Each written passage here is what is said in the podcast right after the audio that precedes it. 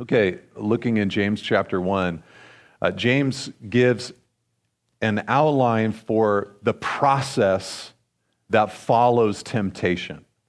Uh, one misnomer that a lot of believers have is that temptation in and of itself is a sin. Temptation is common to man. Everybody's going to experience temptation. Jesus experienced temptation. The Bible says in Hebrews that he was tempted at all points as we are, yet without sin.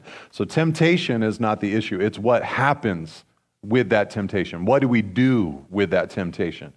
And James chapter 1, verse 13 through 15 outlines the process following temptation that leads to sin. It says, Let no one say when he's tempted, I am being tempted by God. For God cannot be tempted with evil, and he himself tempts no one.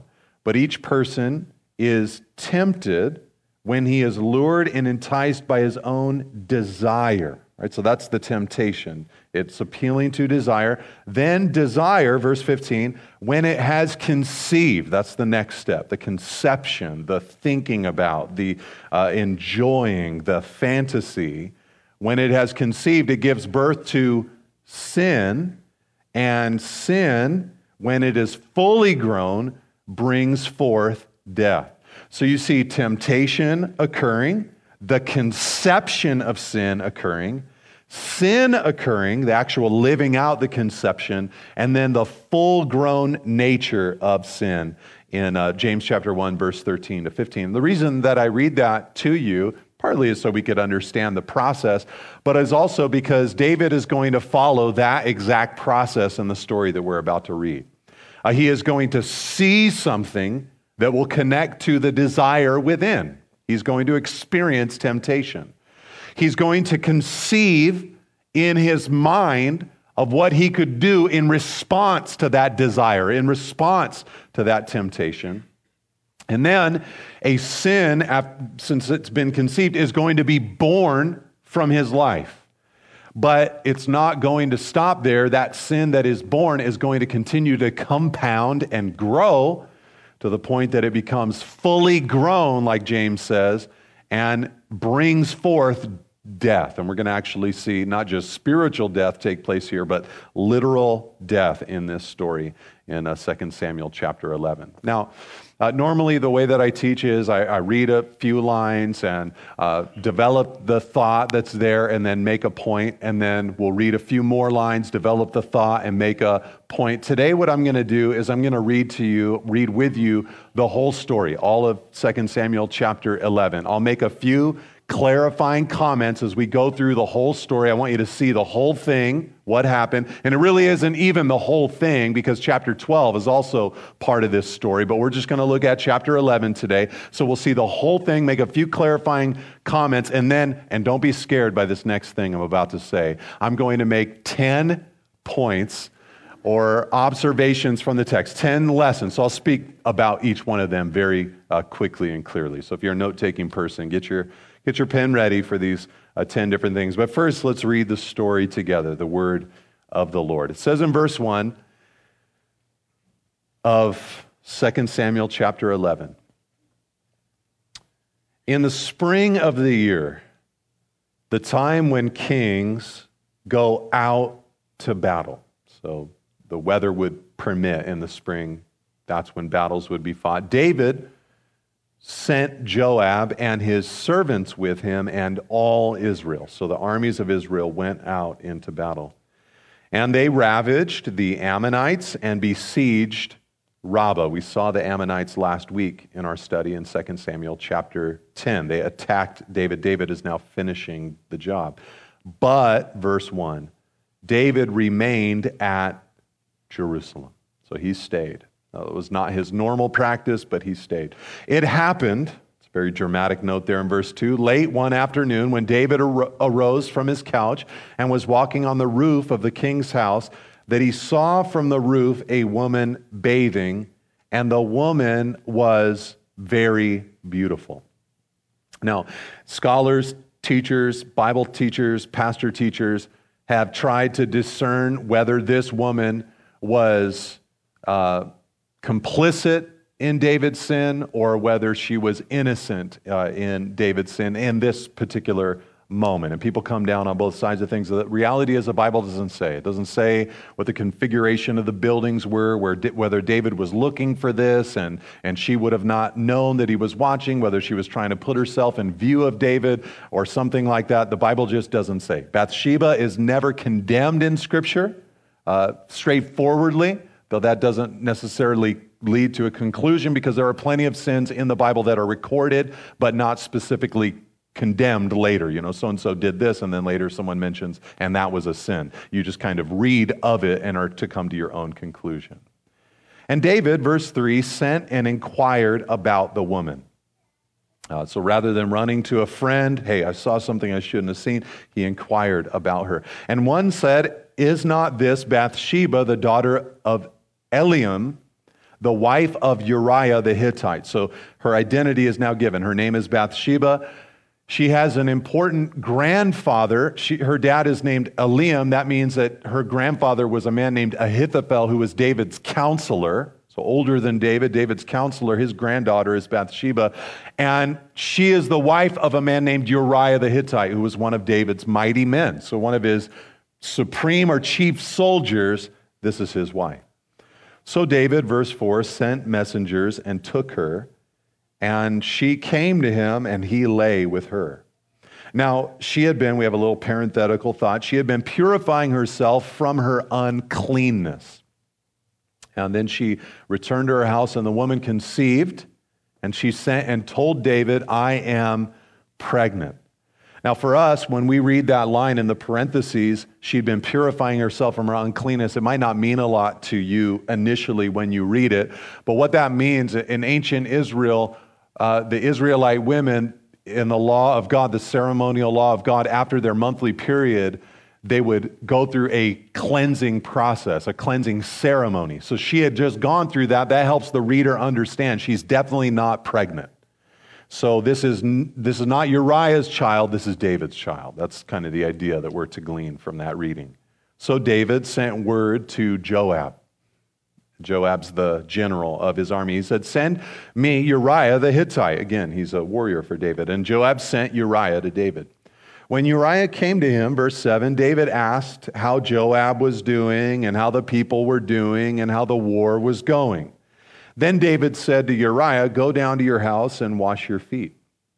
And Uriah went out of the king's house and there followed him a present from the king. This is just like a disgusting detail there. David is trying to get uh, Uriah to go home to enjoy his wife sexually so he can blame the pregnancy on Uriah. But Uriah, verse 9, slept at the door of the king's house with all the servants of his Lord and did not go down to his house. When they told David, Uriah did not go down to his house, David said to Uriah, have you not come from a journey? Why did you not go down to your house? Uriah said, verse 11, the ark and Israel and Judah dwell in booths or tabernacles or tents.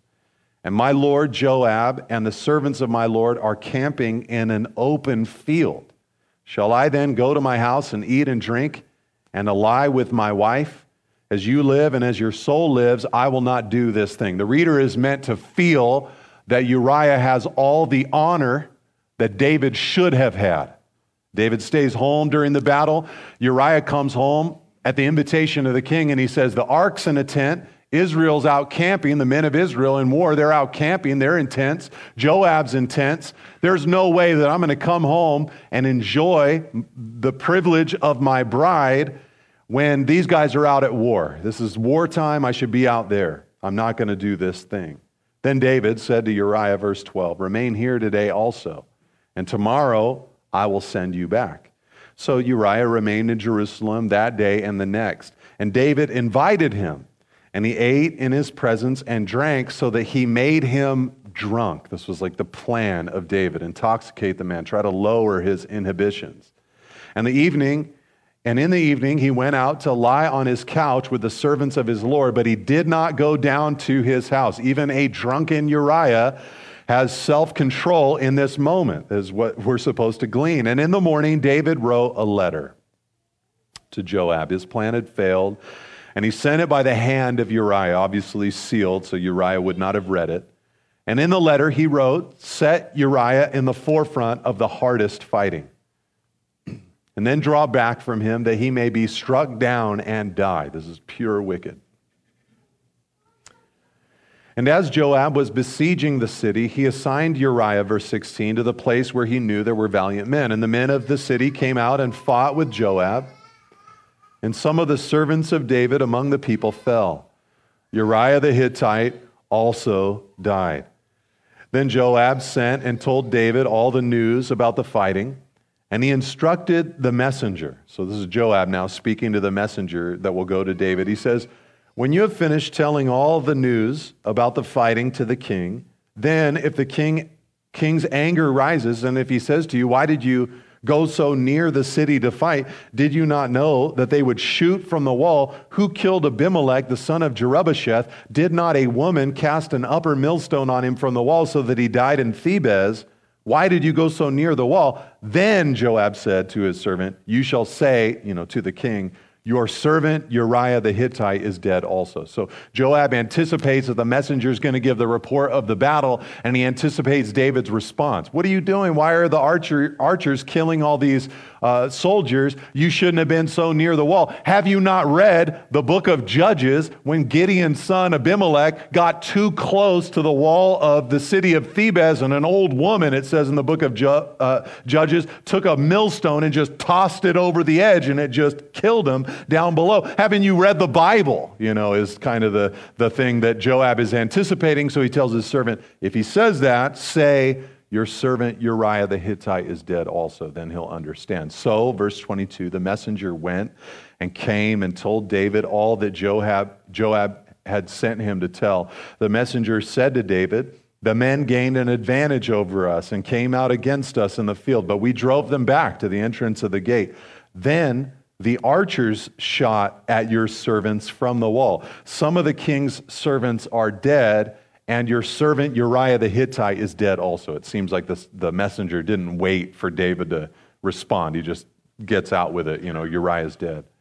David said to the messenger, verse 25, Thus you shall say to Joab, do not let this matter displease you, for the sword devours now one and now another. Very dismissive from David, like he's saying, such is life. This is how it works. People die. Uh, the sword devours one now and, and, and, and, and, and now another. And, and so he says, strengthen your attack against the city and overthrow it. And the instruction to the messenger, encourage him. And when the wife of Uriah, verse 26, heard that Uriah, her husband, was dead, she lamented over her husband. And when the mourning was over, the customary time of weeping for her husband was over, David sent and brought her to his house, and she became his wife and bore him a son. But the thing that David had done displeased the Lord. The first thing I want to point out to you of these 10 lessons, I think, that come out of this text, and I'm sure there's many more. But number one is this sin is often cultivated over long years. Sin is often cultivated over long years. There's a lot of things as we've been going through the life of David this year that we really like about David, right? This is not one of them, obviously. But there are many things that we like. You know, when Samuel the prophet comes to his house and anoints him with the oil and declares him to be the next king in Israel. And God rejects the outward appearance of his brothers, but looks into the heart. We love that, little 16 year old David.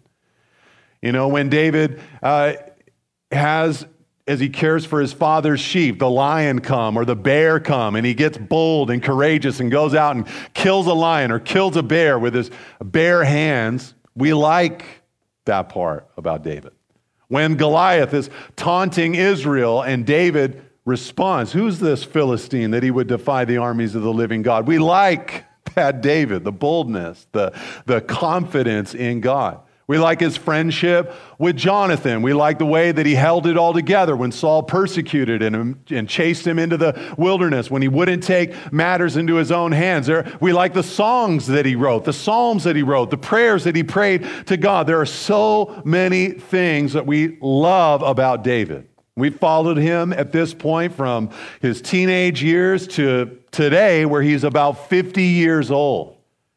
And all in between, age 16 to 50 years old, it's like, man, we, we love this guy. But there's been one thing, if you're like me, there's been one thing over the course of time in David's life that though I love so much, and though I look into the word and see that David was a man after God's own heart, that is God's declaration of David, both in the book of Acts and in 1 Samuel, and I agree with it as I read it, there's this one thing that just continually seems off in David's life.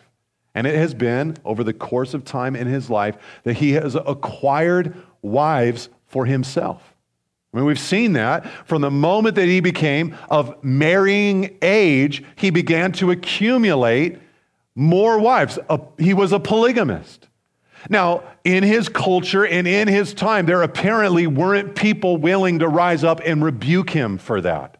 Some of that might have just been cultural. People looked around at the culture, they saw that there were other polygamists, and in the culture in those days, many of them embraced it or received it.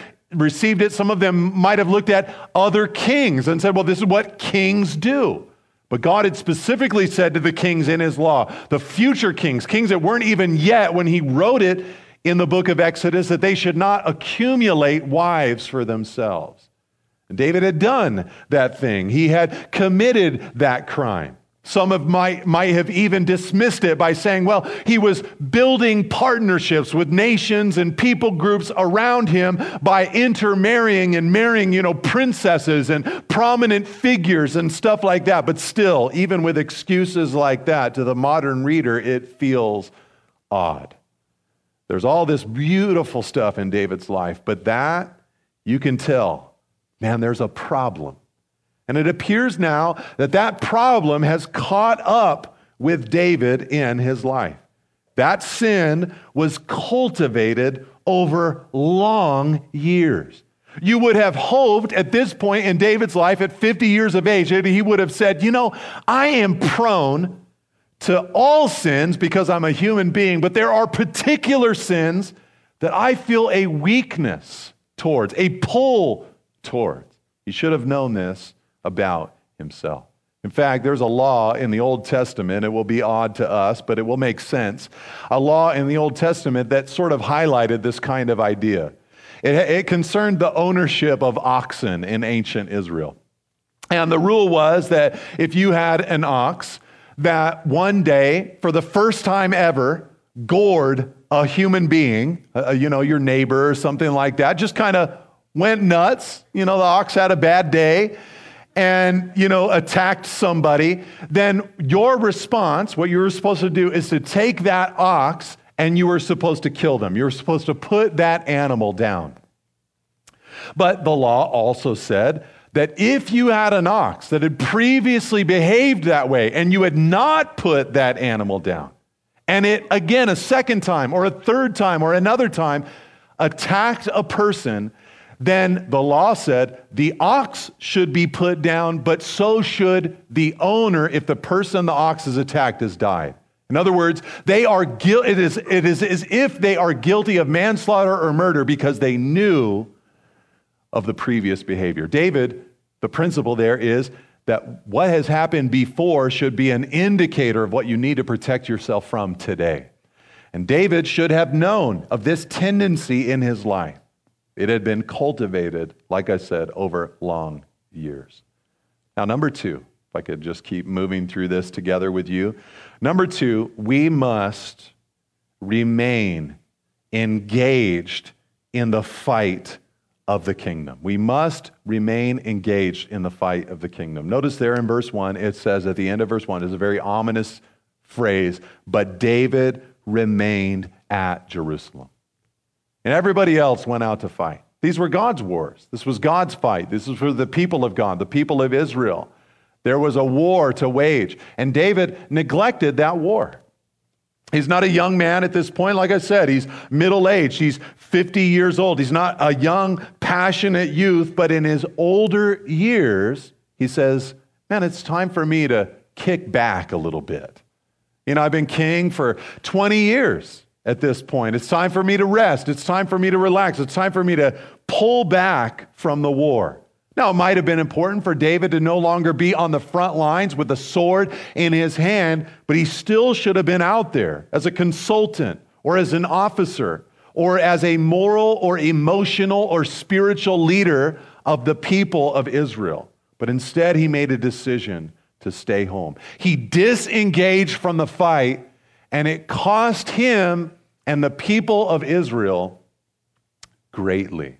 You know, one of the one of the best ways to keep yourself walking on that narrow path through that narrow gate on that difficult way one of the one of the safest ways to keep doing that is to continue to engage in the war in the battle that the Lord has called you to to, to not become a person that is tired of your God given responsibility.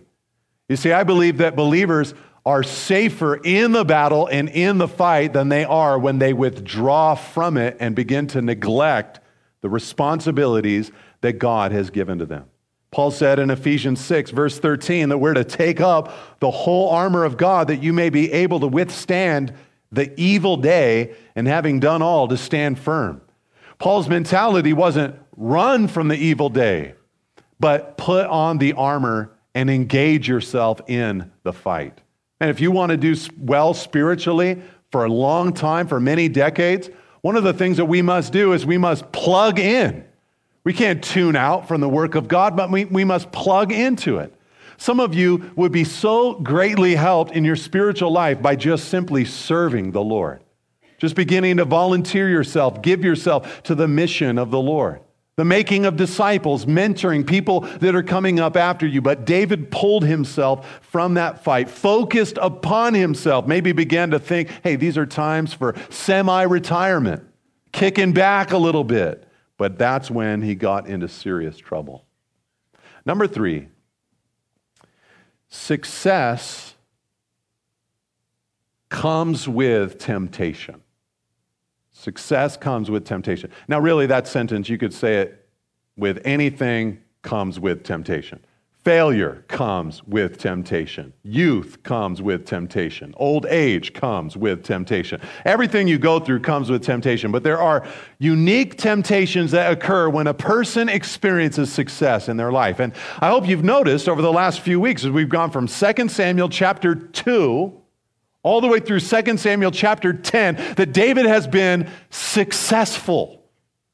I mean, he became the king of Judah. They wanted him to be king. Seven and a half years, he led the people of Judah. Then, at 37 years of age, all of Israel wanted him to be their king, and he becomes a king, and he's very successful. Every people group that attacks them, he wins a victory against them. God had promised Abraham that from the Nile River to the Euphrates, the people of Israel would dwell in that land, and they never yet had taken it, but David was expanding that territory. David was being and operating as a successful man. But with success, with fruit, with even the blessing of God upon our lives, there is a temptation, and the temptation is to forget about God because of the success. Moses, I don't know if you know this, but Moses in the book of Deuteronomy, it's really just a record of three sermons that Moses preached. He was 120 years old at that point, and he knew because God told him that he was going to die and that he would not go into the promised land with the people of Israel. Joshua would go in with them. So Moses preached some sermons to everybody before he died. How many of you think that if, I mean, just imagine it, 120 years old, so he's got a lot to say. But he knows he's going to die and that they're going to go into the, the promised land. I mean, this has got to be like his best sermon. And we know that it, it, it was pretty incredible because it found its way into the Word of God. And in his sermon, listen to what he said in Deuteronomy chapter 8, verse 11. He said, Take care lest you forget the Lord your God by not keeping his commandments and his rules and his statutes, which I command you today, lest when you have eaten and are full and have built good houses and live in them, and when your herds and flocks multiply and your silver and gold is multiplied and all that you have is multiplied, then your heart be lifted up and you forget the Lord your God, who brought you out of the land of Egypt out of the house of slavery. Beware lest you say in your heart, My power and the might of my hand has gotten me this wealth. You see, Moses foresaw a day where the people of Israel would go into the promised land, a land flowing with milk and honey, which is another way of saying lots of livestock and lots of agriculture. You know, livestock is uh, multiplying and fruit is abounding, milk and honey. And in that land, he said, You're going to build houses, you're going to be doing well, God is going to bless you, but there's a danger in that success, he said. And the danger is that in that moment, your heart is lifted up and you forget the Lord your God. If that sermon from Moses is not a warning for believers living in the United States of America, I don't know what is. I mean, it's a warning that says, look, when times are good, when you got a roof over your head, you got clothes on your back, you got a paycheck rolling in, in times like that, Beware lest you forget the Lord, and even worse, lest you say to yourself, My own hand has provided this. My own hand has provided this. I heard a pastor recently quote Bart Simpson. Uh, so I'm blaming this other pastor. But he talked about an episode of The Simpsons where at Thanksgiving dinner, Bart Simpson was asked to pray. And he said, God, we bought this food with our own money, so thanks for nothing. You see, that is the spirit that sometimes can come upon a person who forgets the Lord. Success comes with temptation. And David had great success. And in that moment in his life, there was a unique danger. There's danger at all times, but a unique danger that he would forget the Lord. Number four, if I could move on here, he says, uh, n- uh, number four, uh, the eye gate requires constant tending. The eye gate requires constant tending. Know, David is there. It says in verse 2 he saw from the roof a woman bathing, and the woman was very beautiful. There were desires within. He was a man. He would naturally be attracted to her and what he saw. And like I mentioned earlier, we don't know if this was an accidental thing that occurred or whether David was, you know, being a creeper at this moment and was looking for something to see. We don't really know. But either way, his desires within were activated when he saw what he saw. And in that moment, he needed to take care of his heart. You see, it says in 1 John chapter 2 that everything in the world, the desires of the flesh, the desires of the eyes, and the pride of life, are not from the Father, but are from the world. There's a thing called the desires of the eyes. There are certain temptations that are activated with what we see, and it's not just sins towards lust, like here in this chapter. It can be seeing wealth, it can be you know, seeing success in someone else, a blessing of God upon someone else's life, can be a lot of different things that a person would see. But the eye gate requires constant tending. You know, in the book of Job, Job was defending himself to his friends who were bringing accusations against him, and, and Job was defending his own character for a moment. And in the process of doing that, it's interesting because he described the way he walked with God. This is so helpful to us. You know, how do you do it? How do you walk with the Lord? Job described how he walked with the Lord. And one of the things that he said is fascinating. Job 31, verse 1. Listen to this. He says, I made a covenant with my eyes not to look lustfully at a young woman. Now, when Job said that, what he is not announcing is, hey, there was this moment in my life where I realized that that can be a temptation to look lustfully at a young woman. So, what I did is I just went into the wiring of my brain and I found the switch, you know, that would desire that or would notice beauty. And I just turned that switch off. I did that. That's what I did. And I closed the door, and now I no longer would ever experience that temptation. No, what he's saying is, I made a covenant about that. I realized that that would be something I would experience, a temptation that I would endure. So I decided to dedicate myself to make sure that I don't enter into that temptation. That when it comes into my life, that it does not have a chance to conceive because I am walking in the light, because my life is going to, uh, I'm going to throw everything I have into success in that area of my life. I made a covenant, he says, with my eyes not to look lustfully at a young woman. He worked hard at this reality in his life. This would be the kind of spirit or the kind of attitude that a person would have who says, Man, I'm going to make sure that the people in my life, perhaps if I'm married, my spouse, they're able to see where I've gone online. They're able to lock down my phone and my devices, that my time is monitored. The places that I go and visit are monitored. It brings me great joy and great delight to know that each month my wife gets a report, along with Pastor Jeff and a few others, gets a report stating where I went online or what apps I opened up. That just brings me great joy, great delight. You can do that kind of thing. You can make that kind of covenant with your eyes. Jesus said in Matthew chapter 5 verse 29, if your right eye causes you to sin, tear it out, throw it away.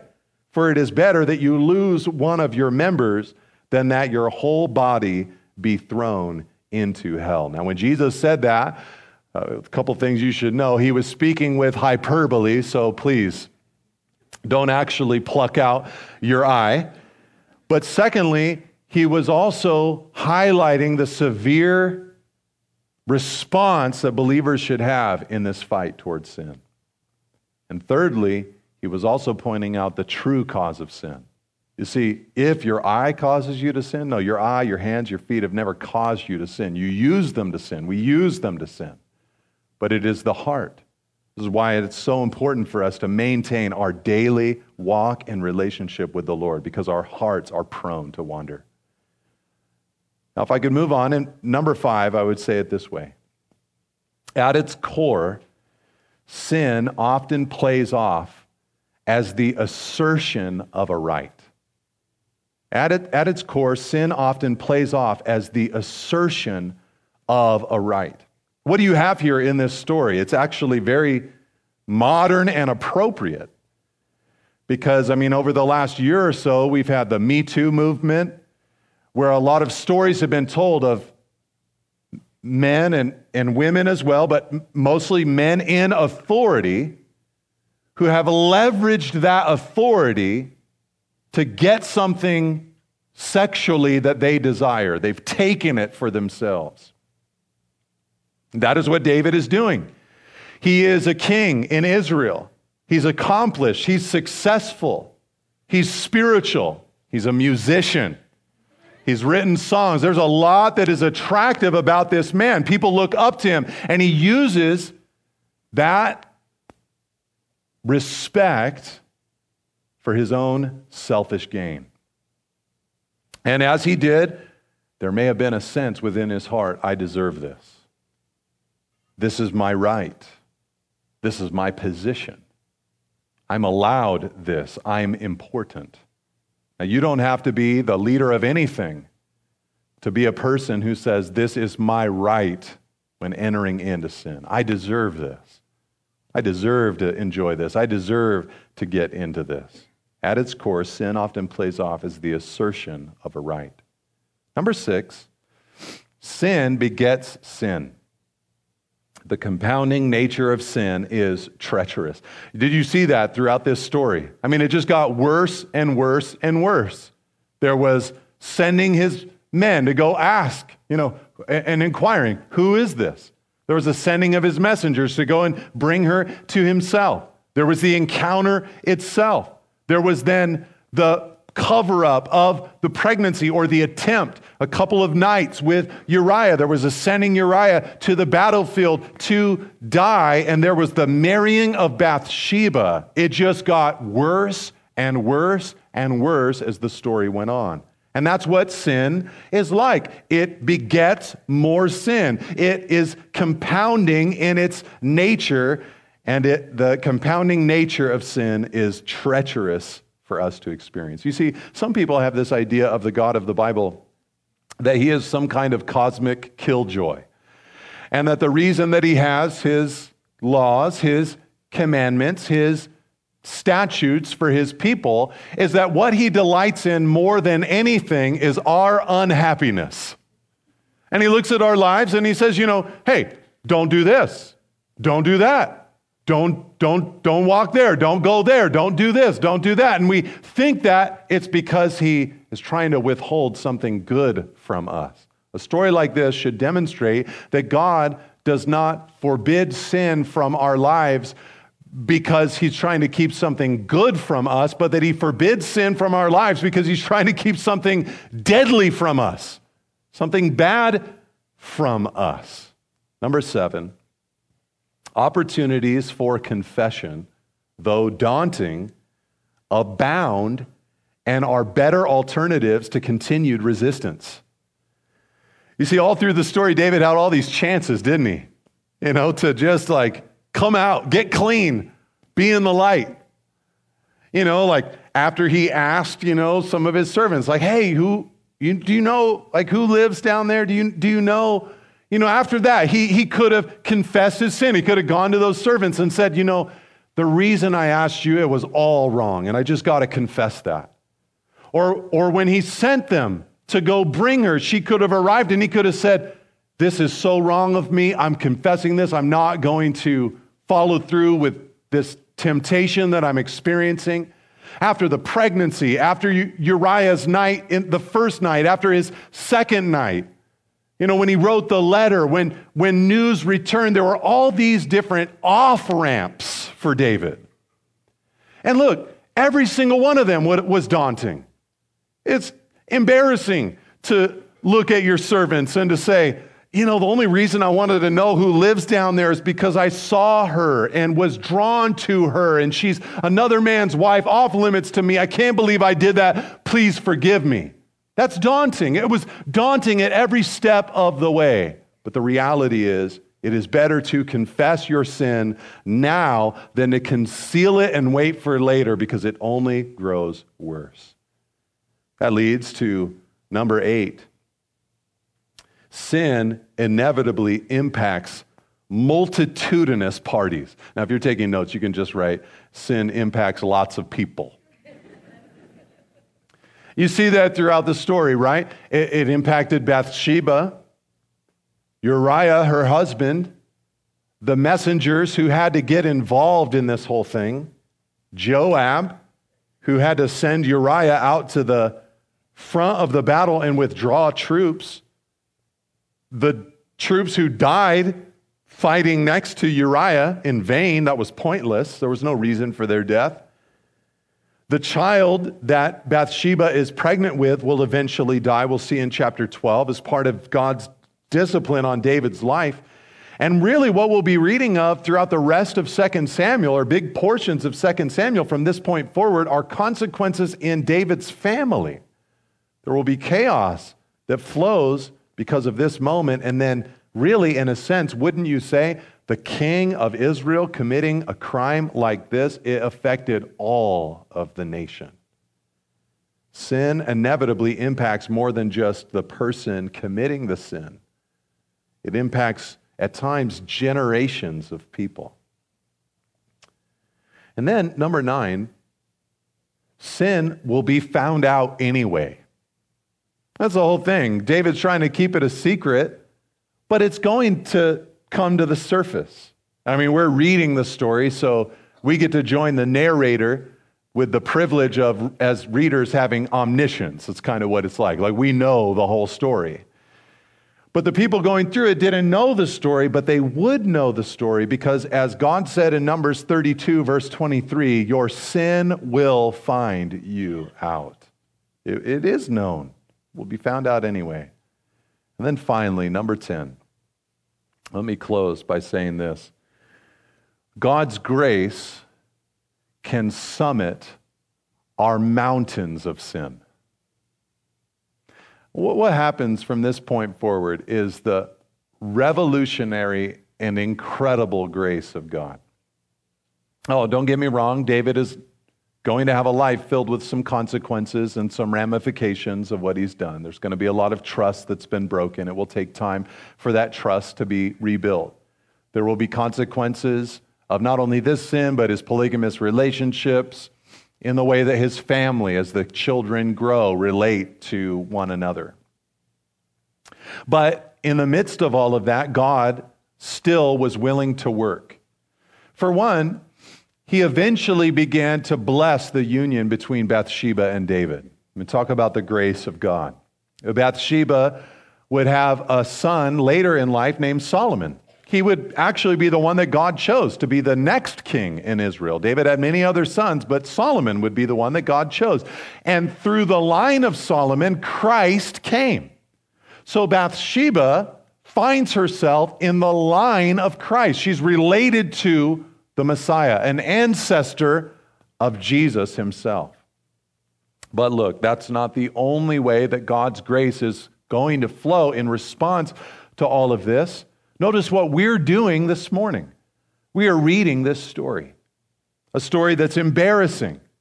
But wouldn't you say that the story of David and this episode in his life and all the subsequent Psalms that he wrote and the visitation of Nathan the prophet and, and all of that, wouldn't you say that it's very possible that God has used that same story, that same sin and that same failure to rescue perhaps millions, maybe even billions of believers from the time of the event itself to our modern day because they've interacted with this story?